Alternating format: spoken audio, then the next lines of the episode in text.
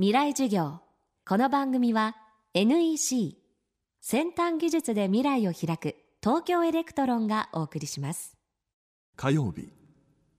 Chapter 2未来授業。今週の講師はデジタルグラフィックアーティスト KAGAYA さん。絵画の制作をコンピューター上で行うデジタルペインティングの世界的な先駆者でプラネタリウム番組「銀河鉄道の夜」は全国各地で上映されて大ヒット。豊富な天文知識と卓越したアートセンスで描く透明感あふれる世界は見る人を宇宙へと誘います。未来授業2時間目。テーマは宇宙と地球。あの広い宇宙の中で、まあ、楽観的な見方をすると地球のような惑星がたくさんあるんじゃないかとも思いますしそれにしてはなんでここに今宇宙人が飛んできてないんだろうもし銀河系の中にたくさん地球のような星があったらそこには文明が芽生えてたくさん宇宙宇宙人で満ち溢れてるんじゃないかと思うんですけれども今まで我々は宇宙人を他の宇宙人を知らないんですね。でこれはもしかしたら地球のような星はものすごく珍しくてもしかしたら1個しかないのかなっていうそういうふうに思うこともあるんですね。それを考えるとあのまさに奇跡の星なのかなとも思います。で私実際にその自分の夢である月へ行って地球を見てみたいでその地球を見た時にもしかしたら何か考えが変わるのかもしれないし宇宙飛行士が月へ行った時に地球を見たでその感覚っていうのはその人にしかなくて私がどんなに今想像したってそれはできないことなんですね。38万キロも文明から離れてたった数人で月へ行ってそこから眺めた地球の姿その気持ち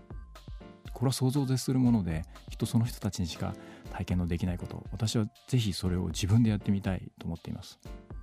まあ、楽観的に見ると本当に月旅行なんていうのが当たり前になる時代が、まあ、100年200年後にやってくるのかもしれないですけれども宇宙へ行った人間が多ければ多いほどおそらくその人類が考え方が変わっていくと思うんですね。地球から離れてみた人たちの考え方がやはり宇宙飛行士と同じようにどんどん変わるのであれば私たち日本人が外国旅行をした時に考え方が変わるように私海外行った時日本ってやっぱいいなと思うんですね。住むなら日本だって思ってしまうんですがそれを惑星単位でもしどっか火星に行ってきたんだけどやっぱ地球がいいよねっていう。地球がいかに素晴らしいか地球に戻ってきてあの分かる時代がもしかしたら来るかもしれない。でそうなったら一度も今まで人類は地球の外にみんなが飛び出て住んで都市を作ってでまた帰ってくるなんてことは今まで一度もないんですからもしそういう人たちがたくさん出てきた時に私たちの精神レベルが次の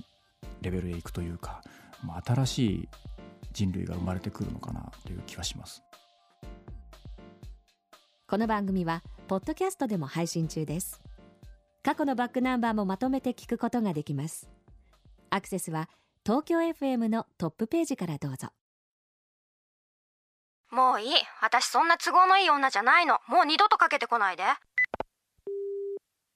例えばその携帯電話の中の半導体も私たちの技術から生まれていますもしもし？なんで本当にかけてこないの？信じらんない。半導体製造装置であなたと未来を結ぶ。東京エレクトロン。未来授業。この番組は NEC 先端技術で未来を開く東京エレクトロンがお送りしました